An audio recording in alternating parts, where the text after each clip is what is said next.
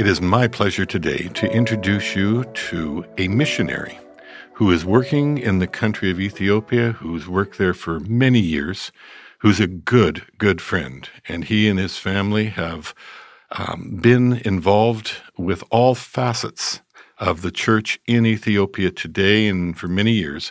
And I thank you so much, brother, for coming here today to, to tell us the story of the past, the present, and the future as to what God is doing in that country. I know when you take me around and we, we go out into the, uh, to the outback, shall we say, and we go by a lake and we interview all these people, my heart burns within me almost like I was walking with Jesus on a pathway. Mm-hmm. And it's sort of like you just all of a sudden sense the presence of God in Ethiopia today. So thank you for coming and share with us as much as you can as to what God is doing in that country. So thank you very much, Ron. It's good to be with you. Well, let's start off with this. Where was Ethiopia in the past? Ethiopia had been dominated by a, a dry Orthodox religion. And coming through communism, they, they, they destroyed the faith, they destroyed hope. And as communism ended, when was, was that? Uh, communism ended in 1991. Okay. And it was at that point that the church was around a million people. It was it was small, primarily underground, mm-hmm. facing terrible persecution, yep. but it was strong. And as persecution ended, communism ended, there was an outpouring of hope in Christ through the church. Okay. And that began in, in small form, little by little began to grow as this church began to realize what it was like to live under the freedom. And, and freedom, not like we have freedom in, in North America, but right. the freedom of, of embracing and proclaiming Christ without government persecution. Okay. And there was government persecution before that? Yes. During communism, the, the government would put many of the religious leaders in prison, yeah. would beat them. Some even passed away yes. due to the persecution. Some were directly killed. Okay. It was overt government persecution. Shutting down of churches, burning com- of Bibles. Complete, yeah. Everything like that. E- everything was, was forbidden yes. for people that believed in Jesus Christ. Yes. What did it do to the church under persecution? Well, you, you got rid of anybody on the periphery. What you captured was the heart of people dedicated to Jesus Christ. And so you had people coming to faith knowing that their commitment meant life or death. Okay. And so they would be baptized and they would come to faith in Jesus Christ and they would be fully committed. And some of them passed away. Okay. Some of them were killed. Yes. But many of them became the leaders because when they would go into persecution, no, didn't matter what background they were, when they went into persecution, when they went into prison, yes. they joined together in unity. Uh-huh. And there was a unity of the Spirit across all denominations. There was an understanding that without the Spirit's power, we cannot continue. Do you think that was the foundation that launched it to what we're seeing there today? Absolutely. Okay. Absolutely. It, it, was a work of the Spirit in bringing people together. Yes. And when the unity of the body is there, yes. God commands his blessing. Yeah. And that's what we're seeing the fruit of. The fruit of unity is a church on fire, a church exploding, people coming to know faith in Christ, and new territories being touched with the gospel. Because what started in certain pockets, particularly in the central south of Ethiopia, mm. began to expand and you pushed into new territories. So okay. you were going further east and further north, even down to the borders in the south and the west, where it was hard to penetrate. And now the doors were open as the gospel was going forth. This united church that had been under persecution came up and exploded. Okay. Now, you've told us the beginnings. Now, give me the current. What are we looking at today? Is it is it one area? Is it across the country? Is it growing? How would you explain it to somebody that's never been there before?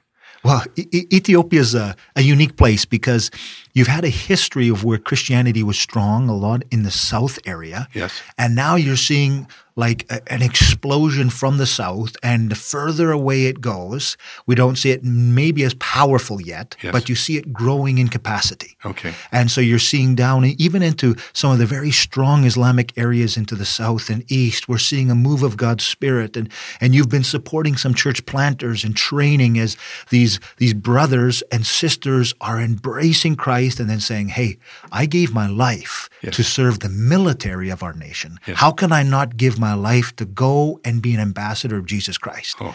And they're crossing into enemy tribal territories Yes. where they can proclaim the gospel of Christ as evangelists and church planters Yes. in that region. Okay. So they're going into these areas and they are winning people to the Lord. Churches are popping up. And are they um, are are they like our churches here? When I say that, the same style, the same look, or do they have a different look? Well, when we have uh, general evangelical church planting, which we've been part of for many years, we, we've partnered together to see that happen. And in some areas, it, it looks like a, a church. It's it's a celebration service. There's a pulpit at the front or a platform. And it might be very rustic. It, it's not like our churches in North America, but Exactly. it's it's this simple little building where people gather and there's expressive worship and there's dancing and there's celebration. And there's many of those churches. Yes. But paralleling that, those churches are now engaging in a in a contextual church planting movement among Muslim people groups. Okay. And what, what that means is you're planting Christ into a community of people that continue to dress the same way. They they meet in the same way. They encounter each other in the same way. Their fellowship is now shaped around Christ, but in the same context they were before. So they're, they're sitting on the ground as they discuss religious things before. They're sitting on the ground, but now they're discussing Christ. They used to, to read their holy books. Now they're reading the scriptures. They were discussing questions around their religion. Now they're discussing questions around Christ. And what does it mean that Jesus is the Son of God? What does it mean that Jesus is Lord? These aspects have transformed them as Jesus Christ has been planted. It's not the culture of the church that's been planted. It's Jesus Christ planted, and they're they're forming small communities. Many of them are house churches. Yes. Some of them are not house churches. Some of them become public gatherings mm. in an Islamic community where Jesus Christ is being exalted as the Messiah, the Savior, the Lord. When I have gone in with you and we've sat in some of these houses and, and you're introducing me and say, this was a sheikh, this was a teacher in the mosque, this was this, and you go down the list and you're talking to leaders there that have come out of it. How did they come out? Was it, was, was it all of a sudden intellectually they saw it or was there a miracle involved? Well, we have a variety of, of, of ways. So let me let me give you a few stories. So there's one brother I met with who was a, a former sheikh. He was a, a student. He had gone to Saudi Arabia and trained many times, and he'd come back to Ethiopia, and he was studying in his religious books. And as he studied, he saw this text that said Jesus had made a sparrow and had breathed life into this little sparrow made of mud, and the bird flew away. And as he he said this, he's his heart was challenged by the question is God the only creator or is there another? and over a series of, of time, period of a few weeks, he wrestled with this question and went back to study and study and said, There's only one creator that's God. And the question to him was, then who is Jesus? And that's from his own background, his own religious books, his own religious study. And through that intellectual process, he came to a saving faith in Jesus Christ. Okay. He gave his life to Christ, became a disciple of Jesus, got got mentored and developed and discipled in the church and became a, a catalyst in his community. He's still working in the Islamic community as a leader, Yeah. but he is a an evangelist, a, a leader for Jesus Christ. Okay, so so the the truth drew him in, and then the light went on. We call illumination in theology. The illumination of the Holy Spirit came on, and that just convinced him it was time. It was absolutely. Okay. A- And, he began to search out others Yes. who had left Islam to follow Christ. Okay. And that helped him through the process. Okay. But it, it, it was very much God engaged his mind. All right. But- number two. We, we have an area in, in the eastern portion of the country Yes. where this one Muslim leader who was involved in all of the spiritual activities mm. and leading in different types of witchcraft and, and power activities in the Islamic world. He was helping people to do all kinds of evil. Yes. And he could not help them to find their cattle. And this is something he could do all the time. Really? And these these people were struggling like where did our cattle go? Yeah. And as he was trying to do his incantations and whatever his you know witchcraft practices were, he encountered Jesus Christ in a dream or in a vision. In a vision. And he sees Jesus challenge him, if you will follow me, you will find their cattle. Yes. Now, uh, he's looking for their cattle to try to get power over this family's life. Right. And here Jesus confronts him and says, You follow me and you'll find their cattle. Yes. And so he begins to surrender his life to Christ because he wants the cattle. Yeah. And then Jesus says, Now don't take anything from that family. And he turns his life to Christ. And now he starts to lead a small community of Muslims who were looking to him to be the leader. Yeah. And he is now leading them to follow Christ through a miracle.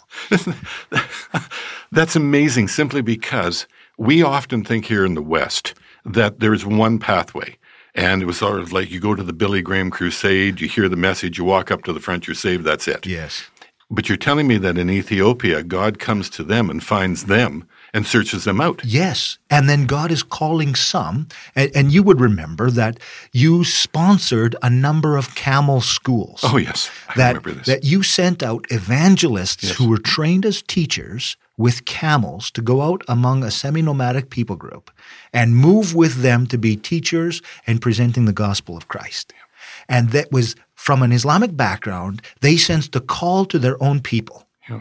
And so sometimes it's it's these divine without people encounters that God is reaching out to people where they're at through their intellect, through through the power encounter, through these various ways. Yes. But other times he's working through other Muslims that he has brought to Christ who now become a representative of Christ back to their people group. Okay. And those schools went on in the eastern portion of the nation where there was more than 57,000 who turned to Christ over a three year period. the camel schools. The camel schools, the 12 camel schools wow. that became disciple making communities yes. where the teacher Yes. was an evangelist winning people to Christ. Yes. And by the means of education, there was a doorway into that community.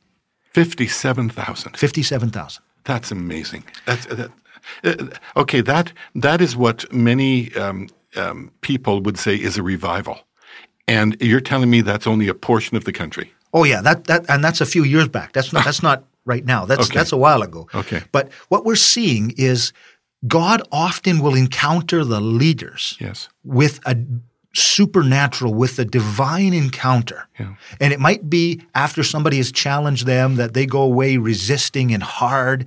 As this brother up in the north, he was resistant to a, one of our, our brothers going out to disciple him, trying to challenge him with the gospel, and he was leading a movement and he rejected. And then God came and said, No, go back to this brother. And that starts a movement. And it, it's those leaders that God encounters that then become the catalyst for sharing Jesus Christ with their community. Okay. Okay. Now, brother, I'm I'm going out with you a lot, and we go out to these villages. And I remember one time in the springtime, we were sitting there, and there was a group of these gentlemen who were leaders in the mosques, etc. They were all sitting around. I asked them a question like, "Did you all have a vision?" Because everybody in the room was talking about their encounter through a vision or a dream or something like that. I remember they had a little discussion amongst themselves, and they said, "Well, we're sure there's somebody somewhere, but every leader we know has had some sort of, we'll call it a power encounter, a miracle, a um, a vision, a dream, something to show that God was breaking through to talk to us." Yes. And that is the big thing I believe I learned from that encounter with, with those gentlemen is that God is seeking and searching for these people today like never before. Absolutely.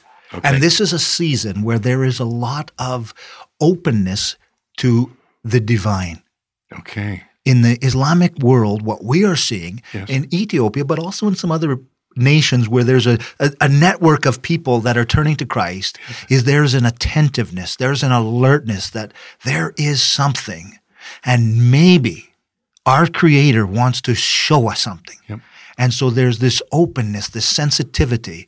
And in that, God is appearing with signs and wonders, miracles, the, the, the power encounter, the, the divine revelation to an individual's life Yes. that I am the way, the truth, and the life. Okay. And that is drawing these brothers and sisters to Jesus Christ. But often it's leaders. And, and with that, there is often a greater amount of persecution. Yes. So in one of the one of the situations, a, a man went into a, a mosque where he was leading and he saw the vision of Christ confront him. Okay. And he went out and struggled with this and gave his life to Christ and he went back into the mosque. And this is all quite quick. He goes back into the mosque and begins to preach and tell them that this is wrong. We need to follow Jesus. Very bold, very aggressive as a leader. And they took him out and they began to beat him and they attacked him with a machete and they threw him down a well. He should have been dead. Yeah. And yet God reached down and held him so he didn't hit the bottom.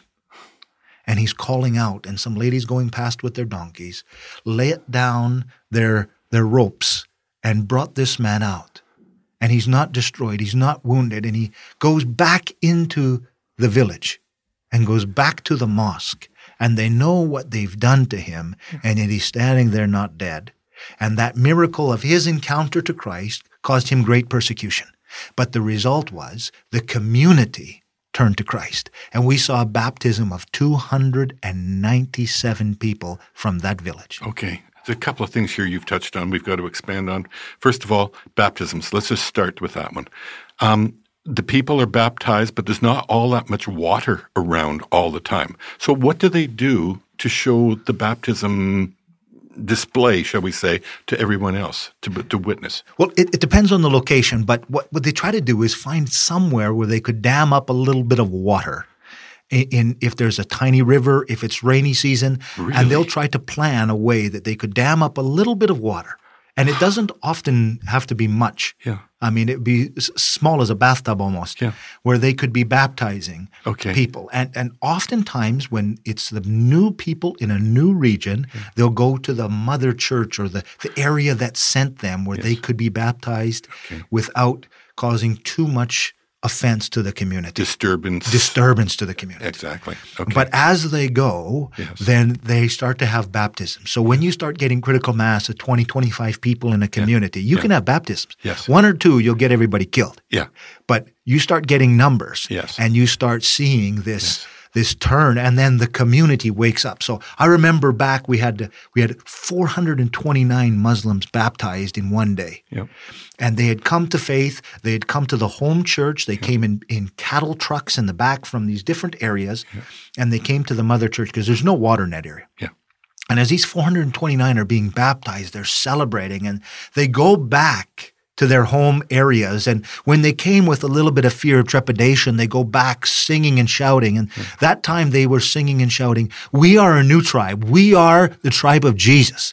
And the community started to say, like, who are you? What, what have you done? How come you went without us? And what started with fear of 429 people going to encounter baptism and come back, they went with fear. They came back with confidence and presented the gospel to their community. And we saw a church planting movement spring up in that community. Amazing. Okay. Second point I wanted to uh, stop on the Word of God. Now, when I'm in there with you, we get requests all the time. And there's a dear brother that I've come to love. Uh, he's in the southern part. He's a leader down there. And uh, he said to me with this last time, I think was, I need 300,000 Bibles, New Testaments immediately Ron. And uh, this was for the group that you're talking about. Is this so that they can walk around with a Bible in their hand like it's a holy book, or do they study the Word of God and are transformed by it? I've told people stories, but you are the expert. What happens to the Bibles? Well, first, there's hardly any Bibles. So they're just a cry for the scriptures. They've seen over 1.2 million people in that community come to faith in Jesus Christ in the last six years. We don't have 1.2 million Bibles. We don't have access to 1.2 million Bibles. Exactly. They're not asking for something to put on their shelf. They're asking for the very word of God to be put in their hands. And when they get the Bible, there's such a celebration. They treat it at, not just as a holy book, but as something special. Their very connection. Yep. How are we going to understand God? We have the Bible. And I remember going into one of those communities where we were able to take some Bibles. Yes. And so we had these these three boxes that you had provided. Yes. We went out and there was a church of over 800 people. Yes. And we we had 100 Bibles between Yes. the three boxes and we we asked them, "How many of you have a Bible?" And this church is over a year old. Yeah. We sent out the planter, they, they planted the church. There's over 800 members there. How many of you have a Bible? Yeah. 11 people in the entire church of 800 had a Bible. Wow. And we didn't have 790 Bibles. Yes. We only had 100. Yes. So they had a list. Yeah. Who were the oldest people Yeah. that could read, Yeah. That would be able to be teachers to others? Yeah. And those 100 people that they had a list for, they went through. Now they had a list of more because they were hoping we'd bring more Bibles. We only had 100 to take. And we took the 100 Bibles and one by one we began to give out the Bibles to these people that had been disciples of Jesus and had no access to the gospel Yes. they took the Bible and with you know th- such reverence and honor they held the Bible up and it wasn't something they could put on the ground. It's not something to put on the bench. They held it over their hearts. And they're holding on to the scripture with celebration. Now when you go back and visit those places there, there's other places like that. When you go back and visit them you still see the bible and it's, it's not in mint condition it's been read. It's been studied. You you see marks on the, the side where they've been opening and where they have little pencils. They're they're making these little marks. And you go to a, a training seminar for some of these that are going to be leaders, and their Bible comes out, and they're so careful because this is their access. And if it's gone, how would they ever know about the gospel of Jesus Christ? Oh, uh, Whenever I travel anywhere in the world, I hate to see a new Bible.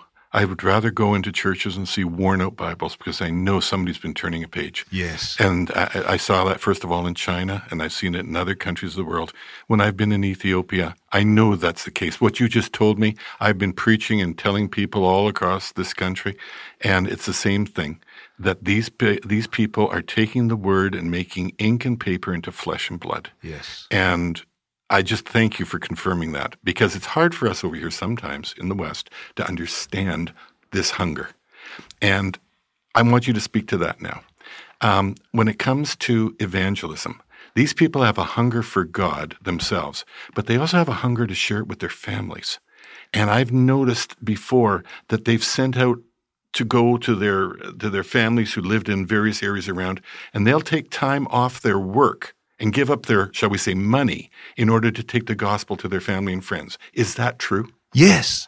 So some of the most exciting things for me when I first went was we had we just had a few church planters back then. We didn't have a lot of resource, but we would send out just one or two, and that was all we had. But when we sent out one, Yeah.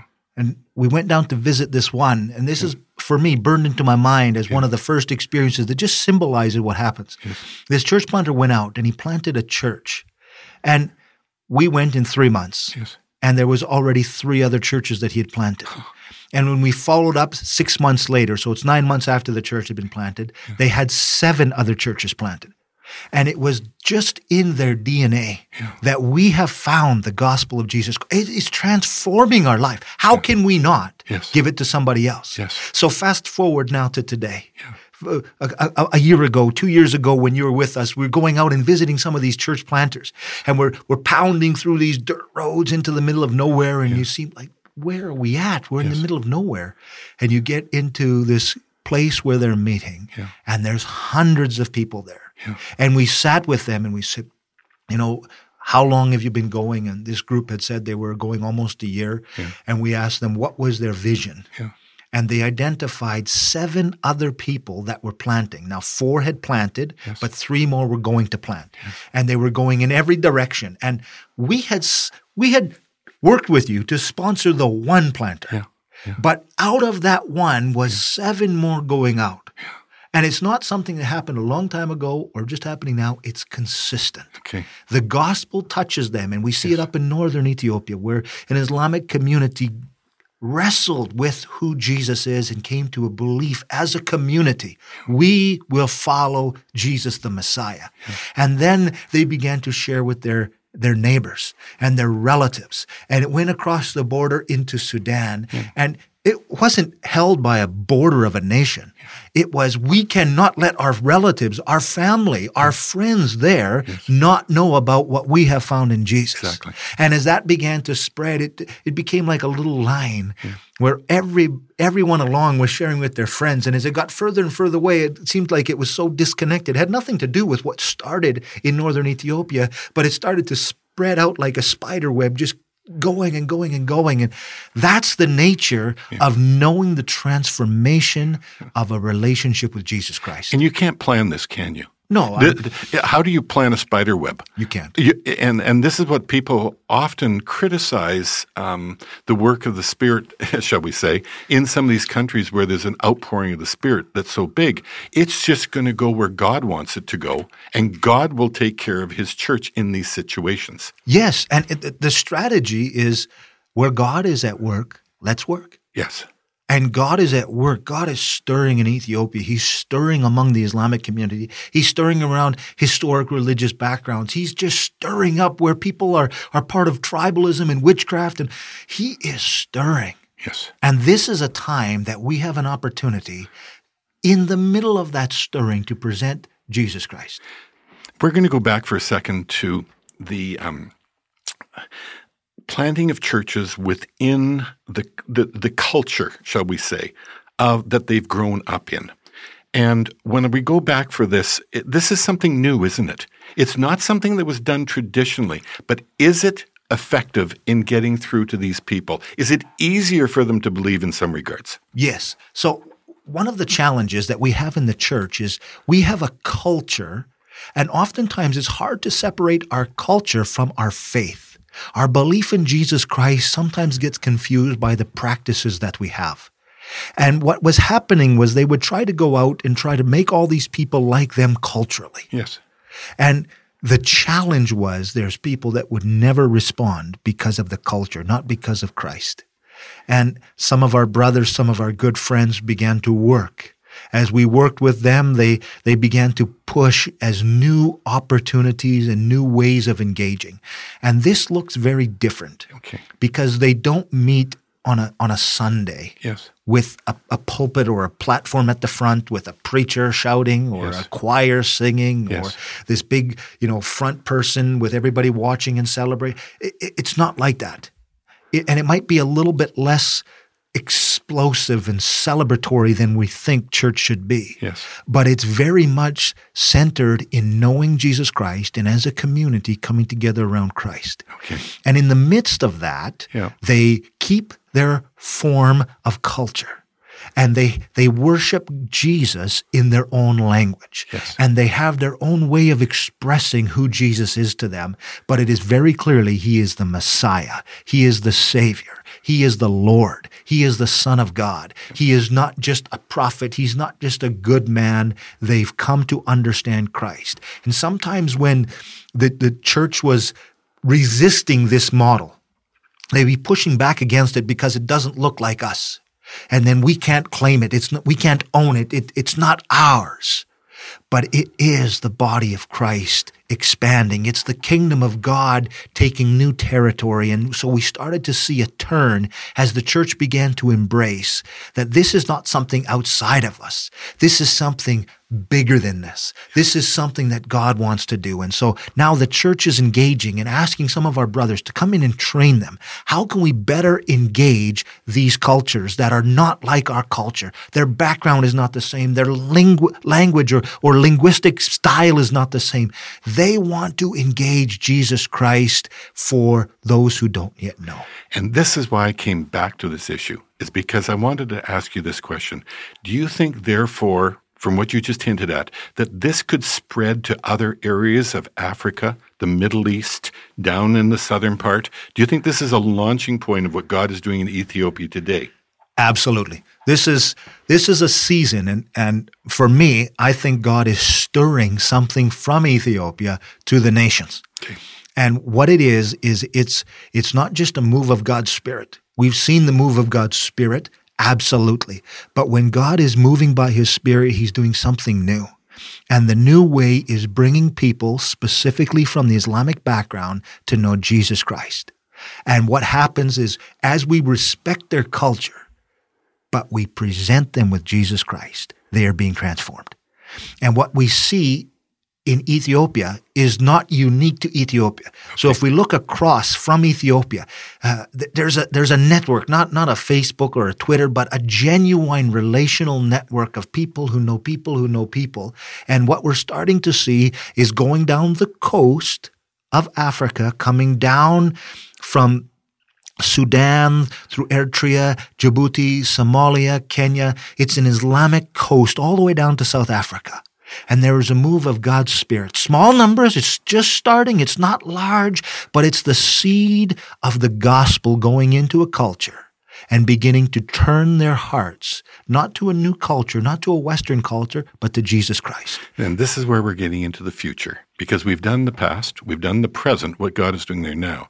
But from what I, uh, what I'm hearing from you, there's hope now because we've always painted the Muslim world We've always painted sub-Sahara Africa, especially in the uh, in the um, Muslim-speaking parts of that, as being impenetrable with the gospel. But do you think God now is finding a way to get through? Absolutely. And I think some of it is we think it's impenetrable because we want to do it our way. Yes. And God is saying, Hey, I'm doing a work. Come and join me.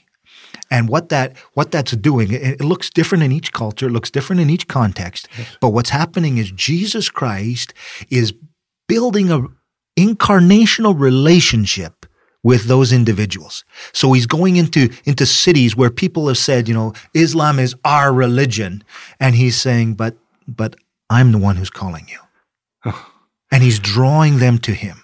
This is a breath of fresh air because I grew up in an era when you never even thought about a, group of people from this background accepting the Lord. You grew up with thinking if one does, that's a miracle. If two does, that's a super miracle.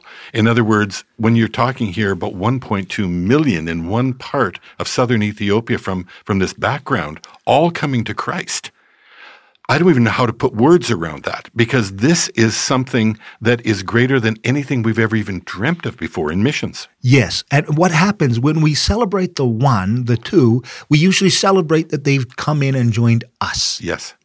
But I think Jesus doesn't want them just to come in and join us.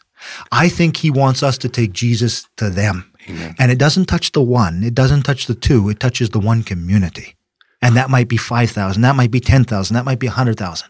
And as Jesus goes into that community, he touches that community mm-hmm. and from that community, the neighboring community. And so we don't see one church, we see seven churches. We don't see a movement of one person, we see a movement of a hundred people or a thousand people or a million people. God is stirring that way. And it's us that needs to change. Sometimes we we get excited and pray for God to change somebody else. Yes. But it's us changing so that we are receptive to what God wants to do among the people that He's placed us. Okay, let's move on as we're wrapping this up. I want to ask you then how can we, and I'm going to use this word, empower the work of God in that area, the Church of Jesus Christ? What do they need right now? And how can we, and those that are listening to this right now, how can we help what God is doing? So I see three things, and we've talked about this before, but let me let me tell you the three. Yep. Number one, we need the scriptures. Scripture. and Empower has been releasing the scripture for us. We we thank you for that partnership. Mm-hmm. That is a, a a transformational release of the scriptures into the work of the Lord. Okay. The second thing we need is, is training. Yes. As we help the church to understand, we are to take the gospel out, not invite everybody in. Yes. And that changes our culture. Yes. And so training them, we're training the those that go and we're training the new disciples that are coming in. We need to train these Muslim leaders that have come to Jesus Christ. They need to be trained. Okay. They're the teachers of teachers in their community. Okay, now stop here because um, you've talked to me before about we're getting together this group of a thousand teachers and they're going to go out and touch this many communities. And my mind blows up when I'm thinking, you're getting a thousand guys sitting in a field for a week tell these people that are listening to this podcast, what does that look like? Well, oftentimes we try to gather them in smaller groups so they can have uh, people in same language grouping and same community and culture to work through the challenges. So a thousand people doesn't always mean a thousand people at one time. Okay. It means a, a thousand people in, in a in a two week period between these you know six or eight or whatever locations. Okay. So uh, let me give you a couple examples. This this last few years, we've had a movement of God in the north, Yes. and there's a, a number of different tribes or language groups that are coming to faith in Christ, and their leaders are coming. And they've asked us to do some basic discipleship training and then to do some leadership training so that we can train their leaders to steward the movement of God among them. And so that's biblical teaching, that's theological teaching, that's laying out how they can move forward. And they're asking a lot of questions. But we tried to do a, a training and we said, okay, we can't, we can't do a lot. We, we're going to start with the discipleship training of 12,000. Well, more than 20,000 came. Hmm. And then we said, okay, we need to 20,000. 20,000. and then we said, okay, we want to do, we want to just work with the trainers because each of these different language groups needs people in their own community to be the trainers. So we, we limited it to 800 that were going to come as trainers. And when we gathered the 800 in these five, six different locations, more than 2,000 total came because they said, no, no, we also will be training in our community. And, you know, that's beyond our resource capacity. We're, we're limiting it to 800 for resource reasons. They said, well, no, no, we're just coming. We'll sleep on the floor. We don't need the material. You'll get the material for us another time. We need to know so that we can be training our people. And into those communities, many of them, we don't have the scriptures. And so we need the scriptures and we need training. Okay. And, and the third thing we need is we need to be able to resource some servants of God as church planters, as workers to take the gospel. We have the ability with a small amount of resource to send out a church planter. Yes. And this might be somebody from an Islamic background that's going into their, their community, their, their tribal group, their family, where they're going to plant the kingdom of God. They're going to establish a local community of disciples. Right. Now, when you go, say we're sending them in, they are effective from, say, after they are there for about 10 years and they've learned the language and all this, then they're effective. That's the usual standard. Uh, I'm saying that facetiously simply because I know very well that when they hit the ground, their first footstep on the ground, they're witnessing and they're starting to reach out to their people. What can you expect in, say, the first year or two that we're giving them support for $80 a month for their family? What do you expect? Well, generally, we expect in a year that a church will be established.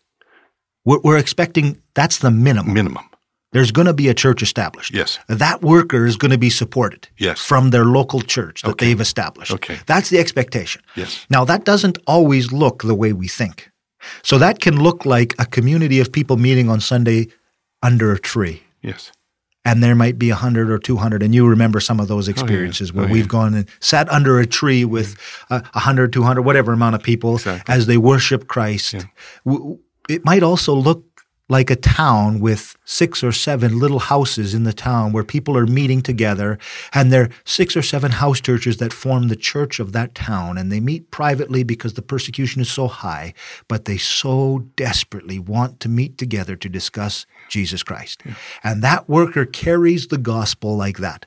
Oftentimes as you re- you know from empower you'll support somebody and it might not finish their term even of a year Yes. and they've already gone off support because they've been able to raise up right. people and now we have to say hey we're going to support somebody else here Yeah, That's why we never give names. exactly Because we don't even know who's going to get it sometimes. A- and they're they're changing because people are coming to faith in Christ. The church is being raised up. They Yeah. said, "We don't need money. We, we you've sent us. Now we've planted. Yes. Send someone else." Yes. And so we've been able to send oh, many hundreds, thousands, even Yes. from the partnership with Empower over the years to start the church in places where the church does not exist.